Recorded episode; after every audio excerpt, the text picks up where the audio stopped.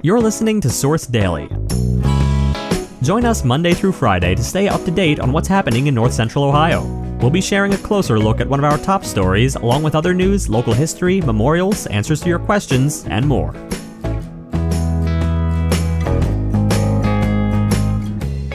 Today, last week, four local healthcare professionals had a conversation about African American healthcare disparities. Before we begin, we'd like to thank our friends and sponsors at the Mansfield Art Center.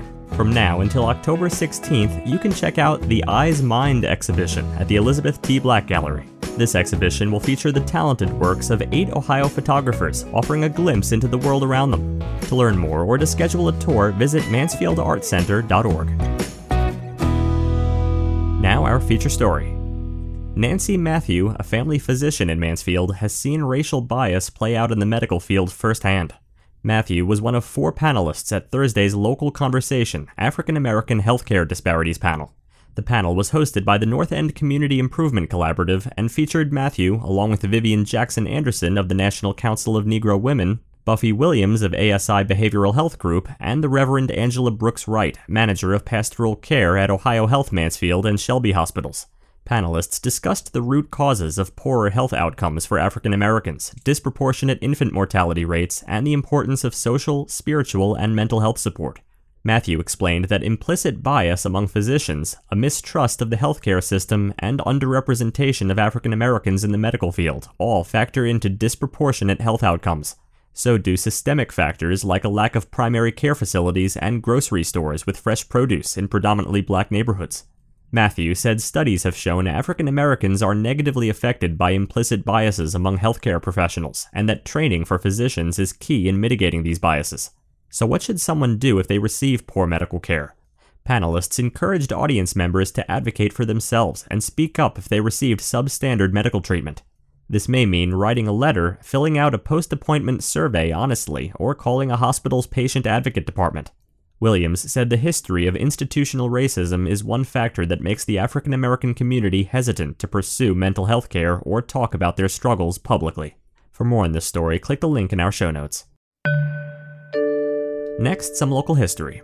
Did you know that Mount Vernon native George Irwin was a Seventh day Adventist administrator, president of the General Conference from 1897 to 1901, and president of the board of directors at Loma Linda University? Irwin was born in 1844, and at age 17 he volunteered for the Union Army during the American Civil War. He was captured near Atlanta and spent time at Andersonville Prison. In 1867, Irwin married a schoolteacher named Nettie Johnson, and he and his family converted to the Seventh day Adventist faith in 1885. He became president of the Ohio Conference of Seventh day Adventists in 1889, and in 1897 he was elected president of the General Conference at the General Conference session held in Lincoln, Nebraska. As president, he sought to reorganize the duties of the ministry and made a tour of Australia. He became disheartened about his time as General Conference president, viewing his contribution as an utter failure.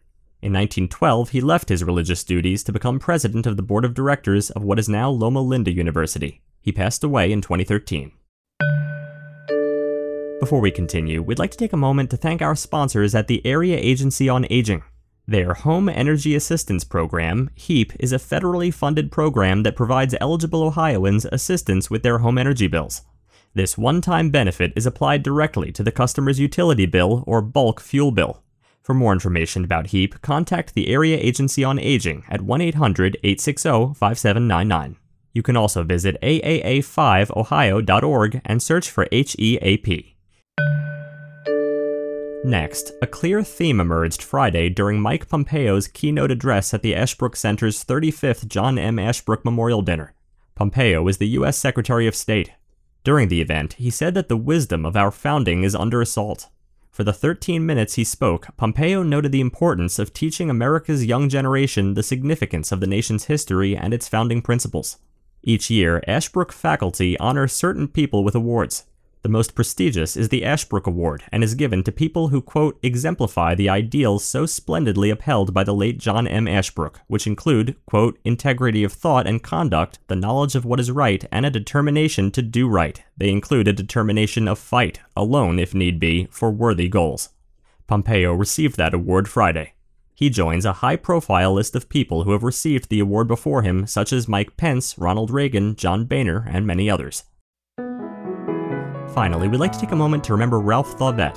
Born in Shelby in 1945, Ralph graduated from Shelby High School and Ashland University, where he received a bachelor's degree in education. He was a high school teacher for 21 years at Crestline and Plymouth. He was also a financial planner and owned his own company, Thauvet Financial Services. Ralph was a member of the Shelby Rotary, Kiwanis Club, Phi Kappa Psi, the Federation of Musicians, and the First Assembly of God Church. He was a talented musician who loved to entertain. He played the trombone and sang in his longtime band, the Rib Ticklers. The band played at many local events and is known for their Dixieland swing and big band style performances.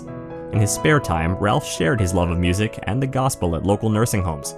When Ralph was not entertaining with his music, he enjoyed coaching softball, football, and was the chaplain for his granddaughter's cross country team. Previously athletic director for Crestline High School, Ralph was very involved in high school sports, something he believed was important for the youth. Many students and athletes' lives were touched with his positive encouragement and uplifting motivation. He loved animals, especially horses and turtles. Most of all, Ralph put faith and family first. He was a very devoted husband, father, and grandfather. Ralph will be greatly missed. Ralph is survived by his wife, children, grandchildren, and brother in law. Thank you for taking the time today to remember and celebrate Ralph's life.